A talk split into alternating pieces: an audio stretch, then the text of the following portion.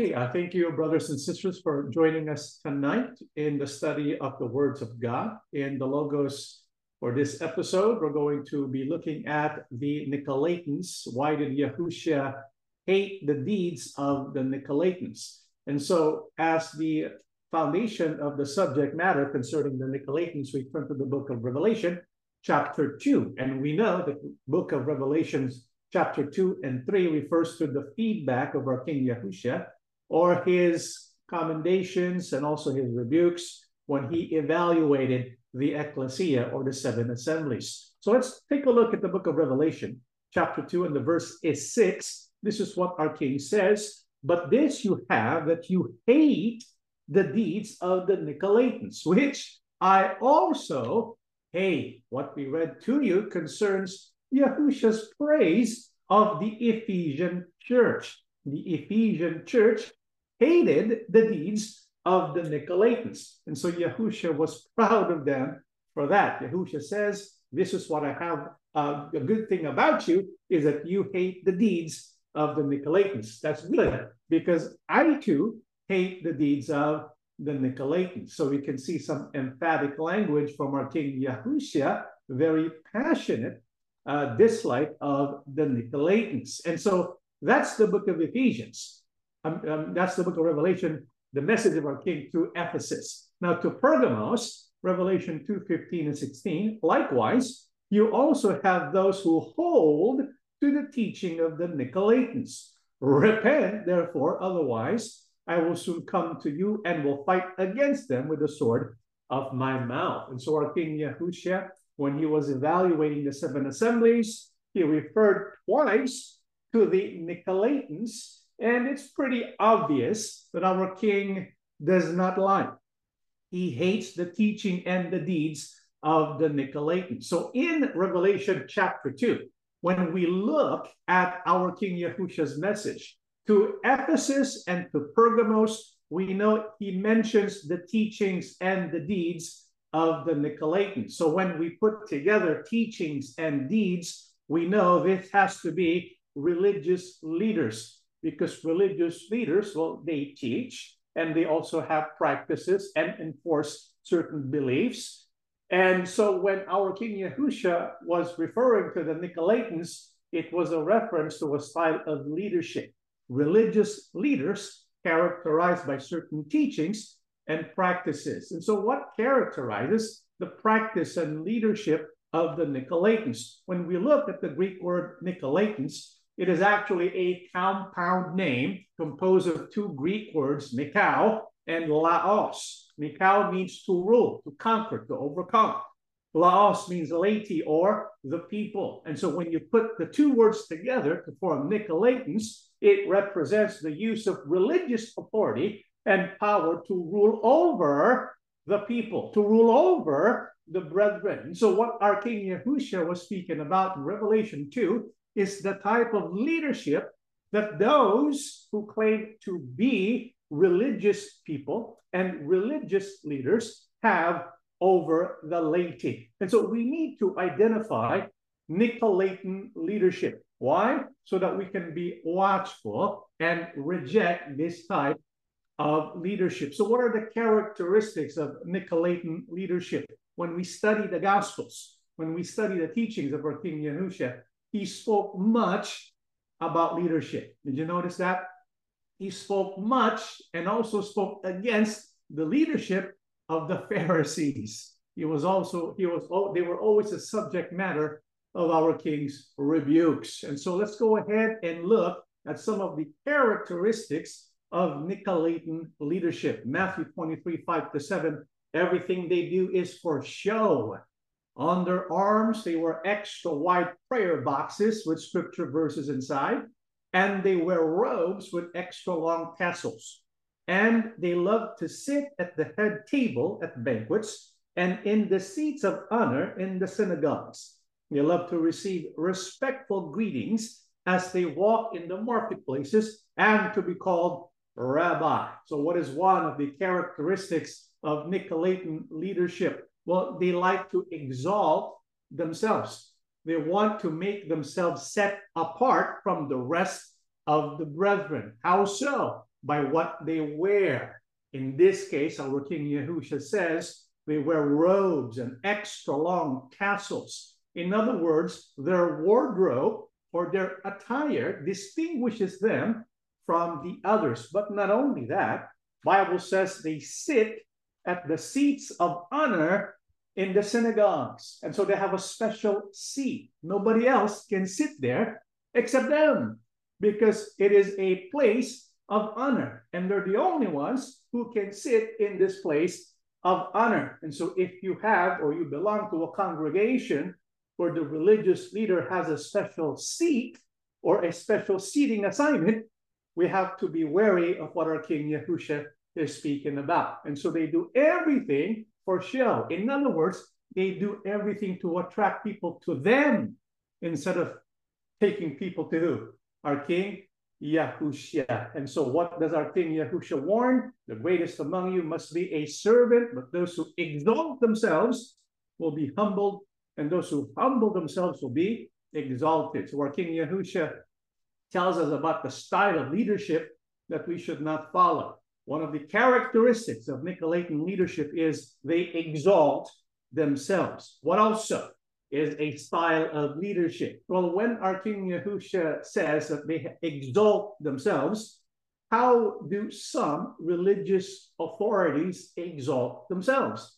Matthew 23, 8 to 10. You must not be called teacher because you are all members of one family and have only one teacher. And you must not call anyone here on earth father because you have only you have only the one father in heaven. Nor should you be called leader because your one and only leader is the Messiah, according to our King Yahusha himself.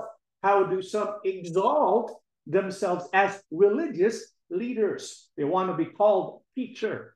They want to be called leader. But our King Yahusha says, do not allow anyone to call you leader or teacher because there's only one teacher. Who is that? Our King Yahusha. There's only one leader. Who is that?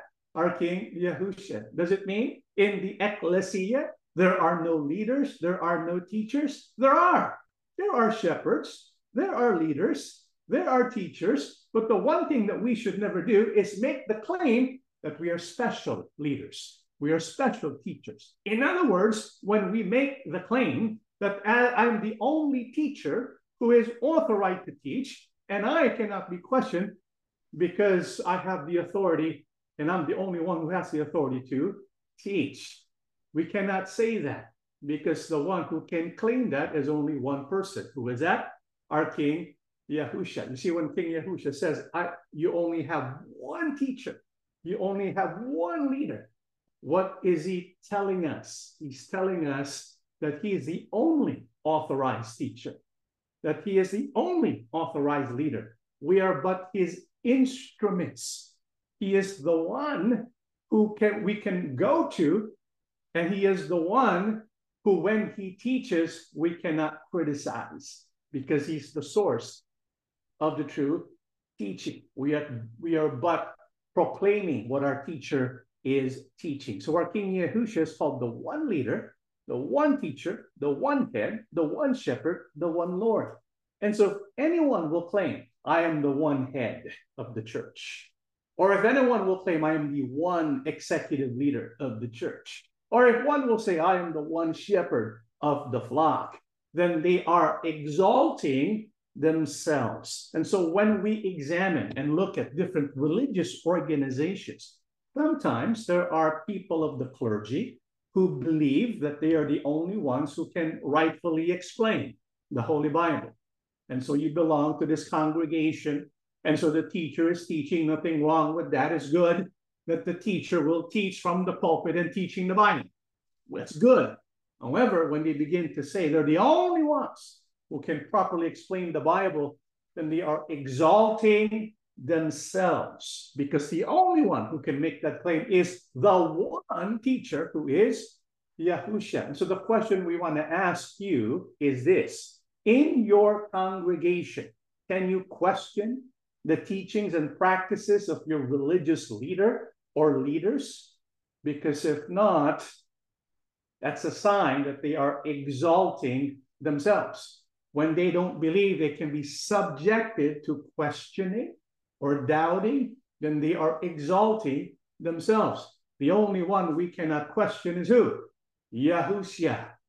But everyone else are subject to questioning. Why? Because everyone else is subject to making mistakes or making errors. The only one who is un- incapable of making any errors is our King Yahusha. And so, what must we practice, according to Apostle Paul, when we receive the teachings from the Holy Bible? Corinthians 14 29, two or three who are given God's message should speak, while the others are to judge what they say. You see, those who were given the message to preach, they should allow themselves to be subject to scrutiny that their teachings are to be tested and judged by those who are listening. And so, if you don't belong to a congregation where the one teaching is allowing this possibility to be tested, then they are exalting themselves. We must not do that. We cannot claim absolute authority. So, these are the two characteristics of Nicolaitan leadership thus far. Number one, they exalt themselves. How do they do that? How do they do so? They claim absolute authority. They cannot be questioned by the laity.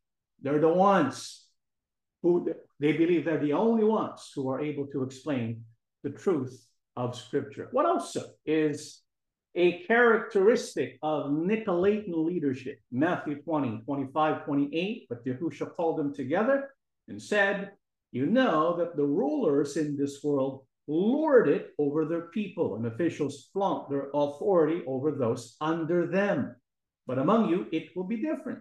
Whoever wants to be a leader among you must be your servant, and whoever wants to be first among you must become your slave. For even the Son of Man came not to be served, but to serve others, and to give his life as a ransom for many. What also is a characteristic of Nicolaitan leadership when they take position of their leadership, they lord it over the people. They use their authority so that they can have power over them. This is why King Yahusha says they flaunt their authority over those under them. And so they believe there is this hierarchy. And so if you are the religious leaders, everyone else is under you. So because they are under you, you become lords over them. This is something our King Yahusha preached against. Those who are true leaders are not those who lord it over the people. Instead, they are the ones who serve, because the Son of Man, who is the leader, served as an example for us to follow. So Apostle Peter also teaches us to the elders among you, I appeal as a fellow elder. I want to pause here for a while. Here's Apostle Peter. We know he's a leader, he's an apostle. And he's speaking to the fellow elders or to the elders throughout the different congregations there in Jerusalem. And he says to the elders among you, I appeal as a fellow elder. You notice Apostle Peter did not exalt himself, right? He did not say, I'm an apostle, you're just an elder. No, he said, I appeal as a fellow elder. He uses the word appeal because he's not imposing anything. He's not directing anything. He says, I appeal to you as a fellow elder, a witness of Christ's sufferings, and one who also will share in the glory to be revealed. Be shepherds of God's flock that is under your care, serving as overseers not because you must, but, but because you are willing, as God wants you to be, not greedy for money, but eager to serve, not lording it over those entrusted to you, but examples to the flock. And when the chief shepherd appears, you will receive the crown of glory that will never fade away. So here's Apostle Peter. When we look at his resume, quote unquote, we know that he is someone who has authority. But notice how he uses that authority. He did not impose his will. He says, I appeal to you. How did he address the elders? He said, You are my fellow elders, because all of us are equal. All of us are brothers and sisters, and we follow one teacher. We follow one Lord. He is the chief shepherd. And so Apostle Peter recognized that he, although he is an apostle, he is not to be a lord over the people because there's only one Lord. Who is that? Our King Yahusha, not the apostles, not the clergy, not the elders, not the pastors, not the teachers. There's only one Lord, and that one is our King, Yahusha. So if you belong to a church organization and they practice lordship, leadership, that's a red flag. And so I want to ask you the following question. Do your, do your religious leaders tell you, obey and never complain? I mean, think about that. If a religious leader will tell you, obey and never complain, he is portraying himself as what? Lord. And you are slaves, that you belong to him. And so that kind of practice, that kind of gesture ought to be given only to our true Lord, who is our King, Yahusha, not to anyone here on earth. So that's another aspect of Nicolaitan leadership. They act as lords over the people. What else? Let's read here an encounter between one who belonged, who used to belong to a certain cult in the book of John, 9 18 to 19. The Jewish authorities uh, however, were not willing to believe that he had been blind and could now see until they called his parents and asked them, Is this your son? You say that he was born blind. How is it then that he can now see? Do you remember this story in the Holy Bible? It's a pretty famous story because it's about this man who was born blind. And one day, our King Yahusha on a Sabbath heals this blind man. Many people found out about it, and so there was a lot of talk how did this blind man all of a sudden be able to see? And then they said, oh, this Yahusha, he's the one who healed the blind man. So the Jewish authorities were concerned because what Yahusha did was causing a stir around the community. And so they investigated the matter. They looked into the history of this man who was born blind. So they called his parents and ask, ask them, Is this your son? You say that he was born blind. How is it then that he can now see? Because they couldn't accept that Yahusha was the one who healed him. And so they wanted to know. They were doing some investigation. They asked the parents, they bring the parents in and kind of interrogated them and asked the parents, well, what was the response of the parents? Let's read 20 to 23. His parents answered, We know that he is our son and we know that he was born blind. But we do not know how it is that he is now able to see, nor do we know who cured him of his blindness. Ask him. He's old enough and he can answer for himself. His parents said this because they were afraid of the Jewish authorities who had already agreed that anyone who said he believed that Yahusha was the Messiah would be expelled from the synagogue.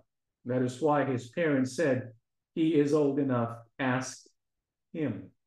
And so here we have the parents who were being interrogated by the Jewish authorities. The Jewish authorities insisted that the, the son who was uh, born blind could not have been cured by our King Yahusha. And so the parents, in their explanation, they say to the Jewish leaders, why don't you talk to him himself. And they said that because they were afraid. I mean, when you're afraid of your religious teachers, if you're afraid of your religious leader, isn't that a red flag? I mean, why would you be afraid of your religious leader? Think about that. Why would you be afraid? Because when a person is afraid of the religious leader, what kind of influence does the religious leader have? One that is based on fear.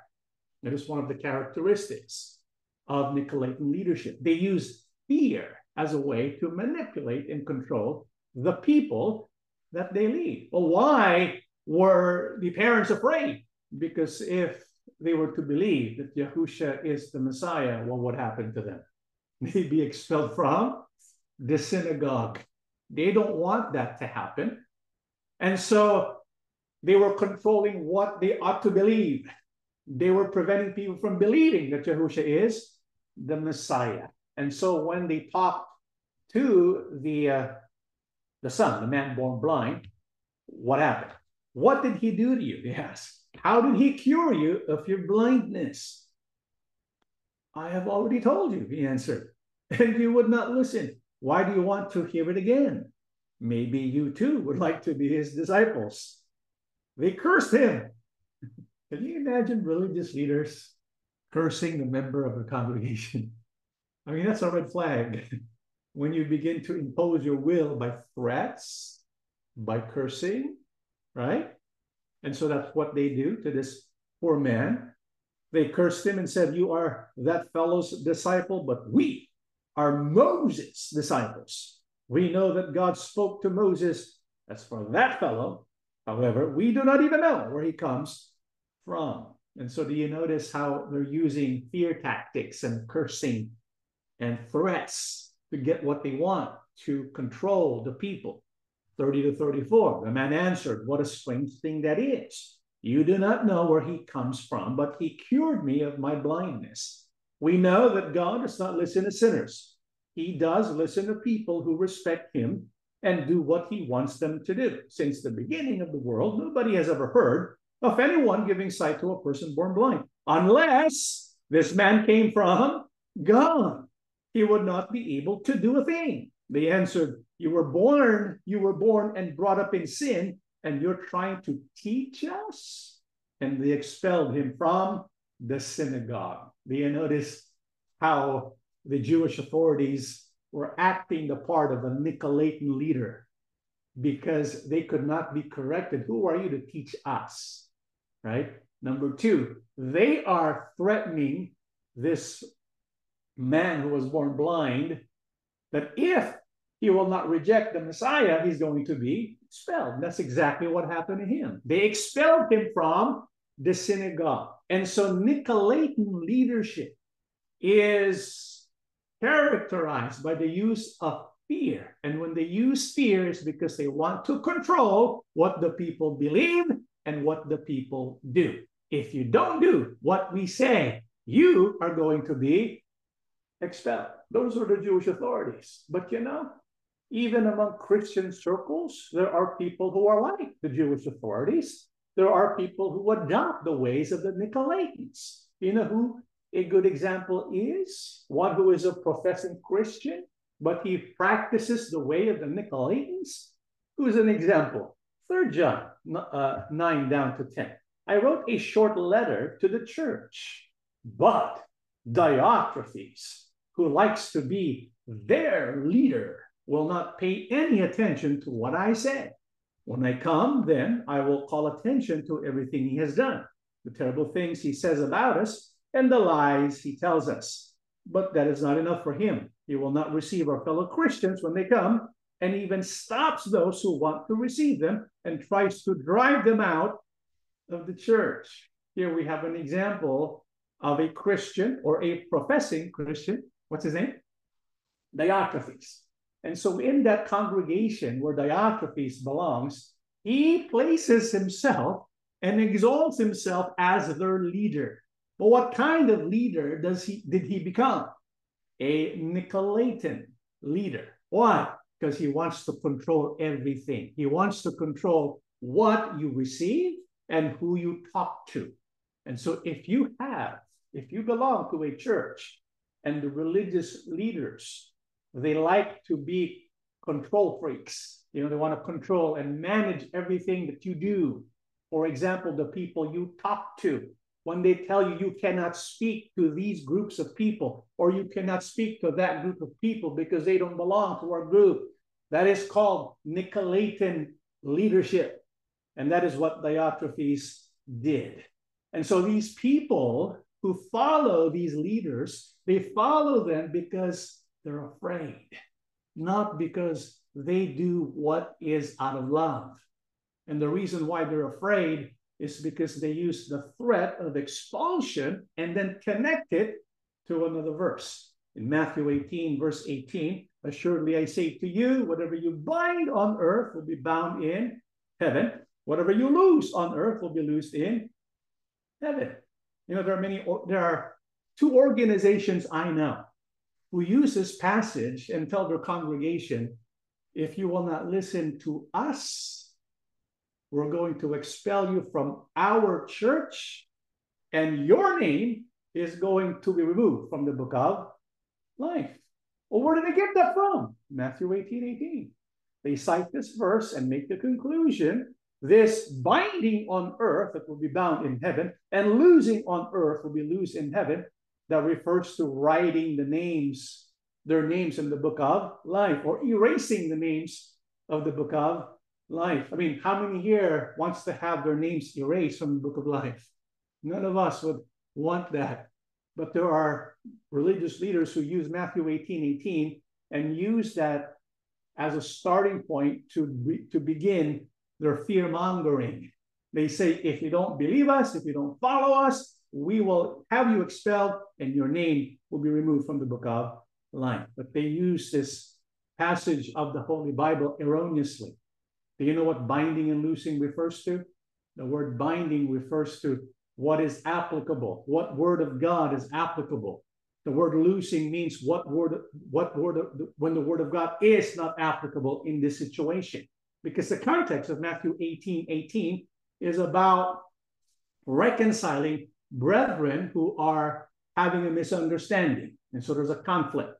And so it has to be resolved by the elders of the church. So the elders get together, they examine the situation, and so they begin to look at what laws of God are binding and what laws of God do not bind or do not are not applicable in this in this situation. That's what that means. But they say it's about writing your name in the book of life. No, that is a misuse of the biblical text. And so another aspect of Nicolaitan leadership they use fear to control the people. Not only that, what also uh, do they do? Let's read the book of John, chapter 10, 8 to 10. All others who came before me are thieves and robbers, but the sheep did not listen to them. I am the gate. Whoever comes in by me will be saved. They will come in and go out and find pasture. The thief comes only in order to steal, to kill, and to destroy. I have come in order that you might have life, life in its fullness. You know that here our King Yahusha is distinguishing himself, contrasting himself from leaders who are different, leaders who are not true leaders, because he says he is the shepherd, and those who came before me, he was speaking to the Jewish authorities. Well, they're not really true leaders. What's the difference between Yahusha as a leader and the Jewish authorities. The Jewish authorities came to, uh, to steal, to kill, and to destroy. In other words, their purpose is not to take care of the sheep. This is why they expelled the blind, the rich, the, the blind man who was uh, healed by our King Yahusha. Their purpose is not to give life. Their purpose is to steal, kill, and destroy. In other words, all they want to do is exploit the brethren. They want to control the brethren. But our King Yahusha, he wants to make himself distinct. He showed the contrast between himself and the Jewish authorities. He says, they come to steal, kill, and destroy. But I have come to give you life. I have come to give you salvation. I have come so that you can go in and out and find pasture. And so our King Yahusha showed that he was different. The Nicolaitan type leaders, they exploit the brethren. They look at the brethren and ask themselves, what can I get from them? But Yahusha, when he looked at the sheep, he thinks, what can I do to give to them?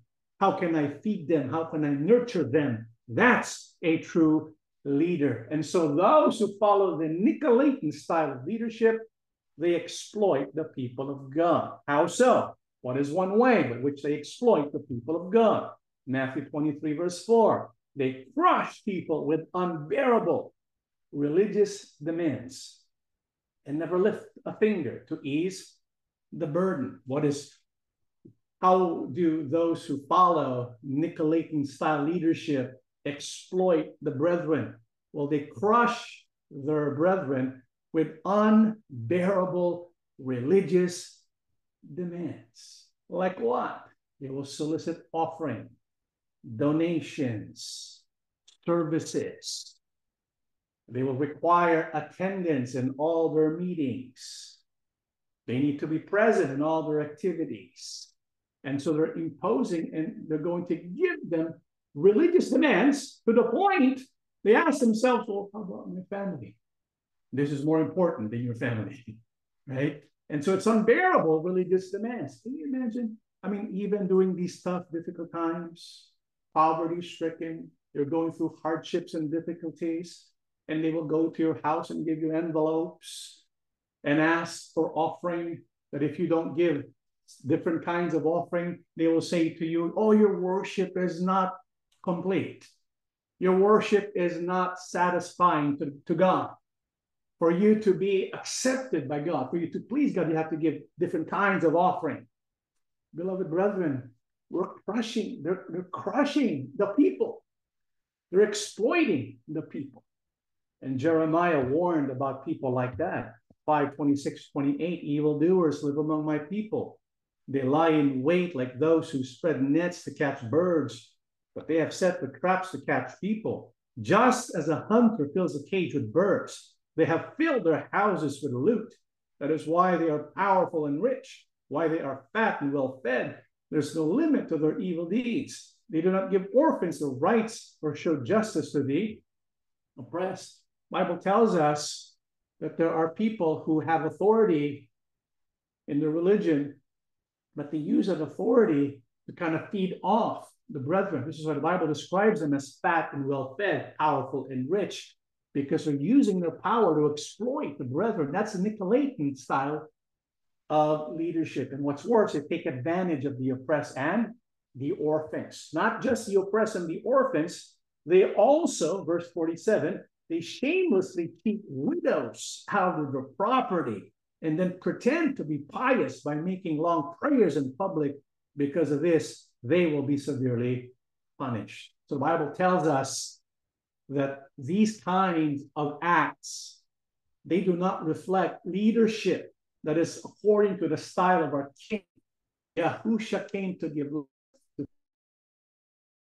But those who come before him, those who are not true leaders, Yahusha says they will just come to steal and destroy and to kill.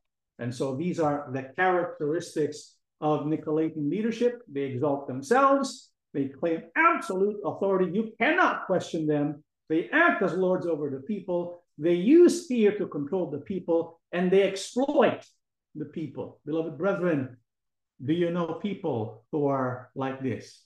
Do you know of religious organizations who have and employ this kind of leadership? You probably do. And it's amazing that they're able to get away with it.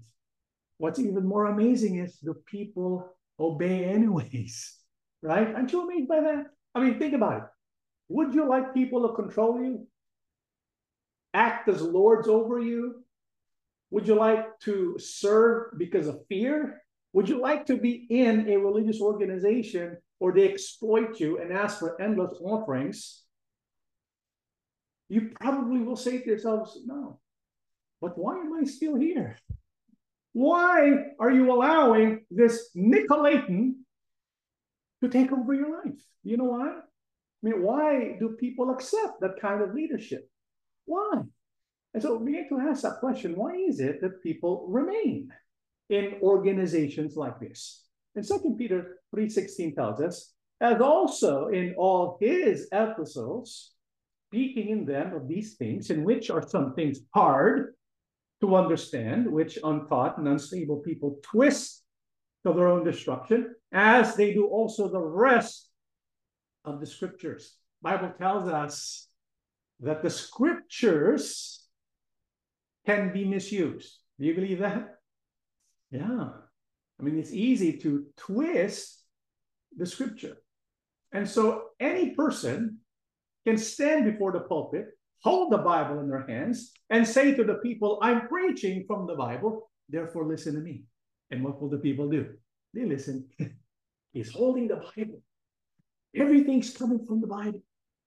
And so when they hold the Bible and preach from it, everything they say, they say, Amen. Okay. That's good because you respect the Bible and honor the Bible. But we have to also understand it's possible for the one holding the Bible to misuse the Bible, right?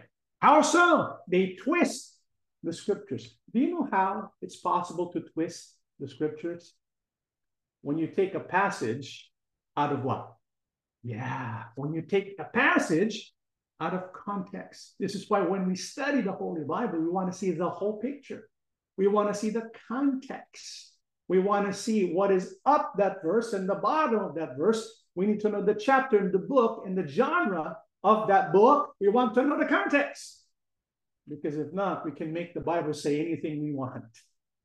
And so that leads to destruction. When people twist the scripture, it leads to their destruction. And also, it leads to the destruction of those who follow them. This is why Apostle Peter warned about false leaders who are also teachers. He says, But there were also false prophets among the people, even as there will be false teachers among you who will secretly bring in destructive heresies, even denying the Lord who bought them, and bring on themselves swift destruction. And so, what is the warning of the Apostle Peter? the Bible says they will bring destructive heresies in other words, teachings which they say is from scripture, but they're actually twisted, taken out of context. And because they take it out of context, they can make it communicate whatever they want. And so when they do this, they begin to deny who? Yahusha. They deny the Lord. This is why there, are church organizations today who believe that the one shepherd of the one flock is not Yahusha. You know, there are certain churches today who believe that the one head of the body of Yahusha is not actually Yahusha, but someone else. Can you believe that? But there are people who believe it because they say it's from Scripture. But how do they get Scripture to communicate what they wanted to say? Because they twist Scripture. And when they twist Scripture and introduce these destructive heresies, what is the response of many, the response of many, uh, two to three, and many will follow their destructive ways, because of whom the way of truth will be blasphemed. By covetousness, they will exploit you with deceptive words. For a long time, their judgment has not been idle, and their destruction does not slumber. The Bible says that the reason why the people will accept these twisted doctrines, destructive heresies, is because those who will preach them out of their covetousness will do so to exploit you with deceptive words. And so they twist scripture and make you believe what they preach to you so that they can maintain control over you. What's a good example of twisting of scripture to maintain control over you? Let's read Romans 10, verse 15. And how shall they preach unless they are sent? As it is written, how beautiful are the feet of those who preach the gospel of peace, who bring glad tidings of good things.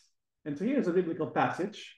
There are those who use this passage and twist it so that they will conclude the only ones who can preach, the only ones who can rightly explain the Bible are those who are sent. What do you mean by sent? They have to be a messenger with a prophecy, right? And so they use this verse. And so if it did not come from them, we have no right to question them. Can you imagine if you had that kind of power? That you are the only one who can rightfully explain the Holy Bible. So whatever you say, they will say what? Amen. Obey and never complain. Amen. Why? Because they're the only ones who can rightfully, rightfully explain. And so you cannot go to them and say to them, Oh, Pastor, I think you probably made a mistake because that's not what it says in this verse of the Holy Bible. You say, No, you don't have the right to explain to me the Bible because I'm the only one. I'm the only one sent. Beloved brethren, we have to be careful. But they use this verse to make that conclusion. But when you look at this verse, and how shall they preach unless they are sent? What does it actually mean? We got to read the context. From the context, what does it actually tell us? It's not telling us that only those who are authorized to send can preach the whole Bible. Apostle Paul is telling us, all of you, because you have a covenant with Yahusha, you should be going out there and telling the people about Yahusha. So it's not limiting the people who can preach. It's telling us all of us should go out there and preach or proclaim the message of the gospel. That's what Romans 10 15 says. But they're twisting so that only they, only their group can properly preach the gospel. So beware of those who claim that they are the only ones who can rightfully explain the Bible. And so that is another aspect of Nicolaitan leadership. They twist scriptures to maintain their authority. This is why people still follow them because they think and believe they're the only ones who can rightfully preach the word of God. And so we must be watchful and reject Nicolaitan leadership. Why must we be watchful about false leadership or Nicolaitan leadership? Because without wise leadership, a nation falls. There's safety in having many advisors. If you read the Holy Bible, for example, the book of Judges or Exodus or the Kings, what will you notice? You will notice in the history of the people of God whenever there is apostasy, it is preceded by number one, either a leader dies, or number two, the leader becomes Nicolaitan. And so apostasy is the result of Nicolaitan leadership. When they use their power and authority not to bring people to Yahusha, but to bring people to who? Themselves. That's Nicolaitan leadership. And so Apostle Paul right before he died, he warned about that in the book of Acts 2017. For Miletus, Paul sent to Ephesus for the elders of the church. I know that after I leave, savage wolves will come in among you and will not spare the flock. Even from your own number, men will arise and distort the truth in order to draw away disciples after them. So be on your guard Remember that for three years I never stopped warning each of you night and day with tears. Apostle Paul, he was a good leader because he preached Christ. But he said he knows after my departure, he knows that these leaders are going to begin preaching something else so that the attention is away from Christ and upon themselves. That's why Apostle Paul for the elders. The elders were the leaders. And he said, From among you, from among the elders, are going to arise and distort the truth so that he, they can draw away disciples after them. You see that?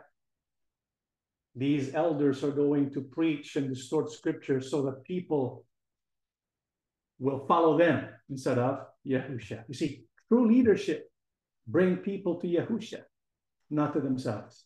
Nicolaitan leadership, they take people away from Yahusha and bring the people to them themselves because they twist the scriptures and impose their beliefs upon the people that they lead, that they lead. This is why Yahusha hates the, the, the, the deeds and the teachings of the Nicolaitans. And so we know throughout the history of the Christian church, throughout the history of the people of God, there's always going to be someone who is going to act like a Nicolaitan. It's just to be expected, right? And even today, when we study the biblical pattern, we know when we looked at our situation where we came from, Bible tells us about rulers who were rebels. And when you look at the details of this prophecy, it fits the Nicolaitan style. And because of this Nicolaitan style of leadership, what would happen to the people of God?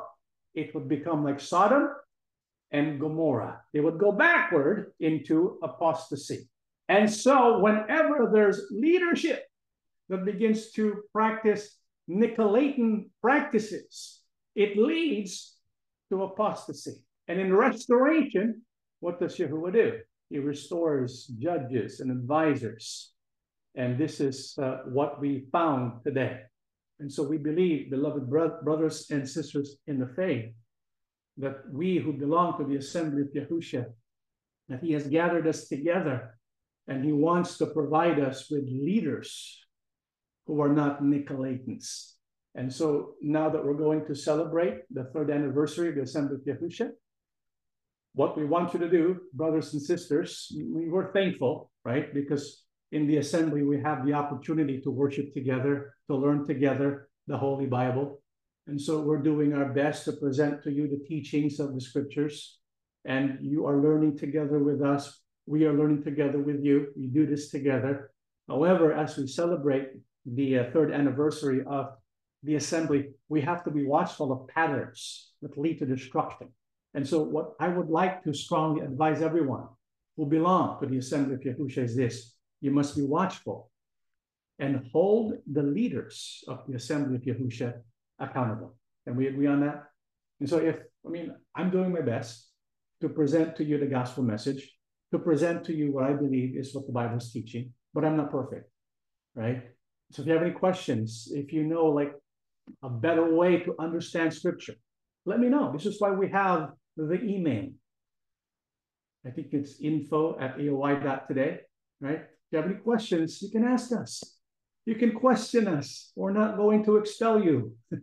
We're not going to practice the way of the Nicolaitans. So we want you to hold us accountable and we want you to test, to judge, to weigh for yourself the teachings that we present to you. Now, if you're going to kind of question what we're teaching, we do advise you give us a list of verses for why you believe what you believe, right? And so we can discuss it. And so we'll look at it together and see, okay, you have a good point there, brother. Let's discuss there some more. Maybe we can find a, a better explanation for that passage. And so we work together as we learn the scriptures together. The one thing we don't want to do is to practice the Nicolaitan style of leadership. Instead, what we want to do is to make sure that as leaders, as teachers of the gospel, we fulfill what Yahuah wants for the flock of his people. And what he wants is for us to feed the flock so that they will not be afraid, not be dismayed, and lack nothing. And so we look at the pattern of prophecy. Look at the, the light it sheds so that we can follow that pattern of prophecy. And so, what is the best example of leadership? We know it's not Nicolaitan. Yahusha hates the ways of the Nicolaitans. What is Yahusha's way of leadership? We don't have to guess. It is right here in the book of John 13. You call me teacher and Lord, and rightly so, for that is what I am. Now that I, your Lord and teacher, have washed your feet, you also should wash one another's feet. I have set you an example that you should do as I have done for you. I tell you the truth, no servant is greater than his master, nor is a messenger greater than the one who sent him. Now that you know these things, you will be blessed if you do them. And so, what kind of leadership should we practice in the assembly? The leadership of our King, Yahusha. He said, I am teacher, I am Lord. And as your teacher and Lord, watch what I do. And then Yahusha washes the feet of his disciples. What's the point of our King Yahusha? As leaders, as teachers, it is our responsibility to serve and not to be served. You see, the Nicolaitans, they got it twisted. They want to be served instead of doing the serving. That's not the way, Yahusha. Yahusha looks at the sheep and asks himself, What can I do to feed the sheep? What can I do to take care of the sheep? Nicolaitans looks at the sheep and they ask themselves, What can I do to exploit the sheep? We're not here to exploit the sheep, but to feed the sheep. And so when we preach the word of God, when a leader preaches the word of God, what should be the subject matter of his preaching? We're almost done. Second Corinthians 4 to 5, 4 5. You see, we don't go around preaching about ourselves. You see that? We don't preach about ourselves. We preach that Yahusha Christ is Lord, and we ourselves are your servants for Yahusha's sake. That's what true biblical leadership is all about. When the preacher on the in the pulpit will preach and say to the people, "Go to Yahusha," not to me, to Yahusha. That's a true preacher of the gospel. When after the sermon is done, they're going to look for who? our King, Yahusha, who also is a good example, the book of John. So John's disciples came to him and said, Rabbi, the man you met on the other side of the Jordan River, the one you identified as the Messiah, is also baptizing people. And everybody is going to him instead of coming to us. You know who is being depicted in this passage of scripture? Who is that? Apostle John or John the Baptist? this is John the Baptist. And so at the outset of his ministry, he was baptizing, he was converting many disciples, he was baptizing many people, and then he baptizes Yahusha. And so when he baptizes Yahusha, he knows immediately he is the one because Yahuah spoke and revealed to everyone, that is my beloved son, listen to him, right? And so when Yahusha was baptized and Yahusha began his ministry, the disciples of John, they kind of were talking to each other and said to John the Baptist, You know, the one you call the Messiah, he's baptizing people. He's getting more people, and nobody's going to us anymore. You know what John the Baptist said? Let's read 28 to 30. You yourselves know how plainly I told you, I am not the Messiah. I am only here to prepare the way for him. It is the bridegroom who marries the bride, and the bridegroom's friend is simply glad to stand with him and hear his vows. Therefore, I am filled with joy at his success. He must become greater and greater, and I must become less and less. Beloved brethren, when you listen to a sermon, and after the sermon, you realize that Yahusha is all you need, that Yahusha is the one that you need to place your trust in. That's a good sermon. But if a sermon is preached and it's all about the preacher and his authority to preach and takes away from Yahusha, beloved brethren, that is not what we ought to be doing. Bible says, he, Yahusha, must become greater and greater, and the preacher must become less and less. You see, the purpose of the preacher is to be behind the scenes and to put the floodlights onto Yahusha. You get it? You stand behind the scene and you put the floodlights to Yahusha. It has to be about him. And so, what should be the fruit of good preaching of the gospel and the word of God? Let's read the final passage of our studies today. For I am jealous for you with the jealousy of God Himself. I promised you as a pure bride to one husband, Christ. But I fear that somehow your pure and undivided devotion to Christ will be corrupted, just as Eve was deceived by the cunning ways of the serpent. What should be the fruit of true preaching of the word of God? Apostle Paul said in the verse we read earlier, we don't preach ourselves, we preach Christ. And when a person truly preaches and proclaims Christ, what will be the good fruit? They will have a pure and undivided devotion to Yahusha. That should be the fruit of preaching the word of God. People are led to Yahusha instead of the preacher. The preacher's job is to not be in the way, but to stand out of the way so that the focus and only focus is our King, Yahusha HaMashiach. And that's our lesson. Let us stand and we shall pray. Almighty and merciful Father, indeed you are great, an awesome God who created all things and summoned us to belong to your people. As your sons and daughters, we proclaim the truth about you and your beloved Son. It is an honor and privilege to represent you to the world, to shine brightly before men by preaching the gospel. Yahusha, our King and Messiah, we focus upon you. We're doing our best to bring people to you because the plan, the Logos, is about you. Please, gracious King and Shepherd, may you guide the assembly. We are thankful because we're going to celebrate the third year of the dedication of the assembly of Yahusha. Help us that we may continue to provide paths that lead to you that more and more people can learn about you and give their life over to you. to entrust their souls to you by having a covenant with you. May you please be with us and prepare us for our upcoming worship service. Help us to understand the great blessing that you have given us. Help us to be true leaders, one who is after your glory. Help us to proclaim you until the very end. Father, we believe that you have listened to our prayers. We ask and beg everything in the name of our Lord and Savior, Yahusha HaMashiach. Amen.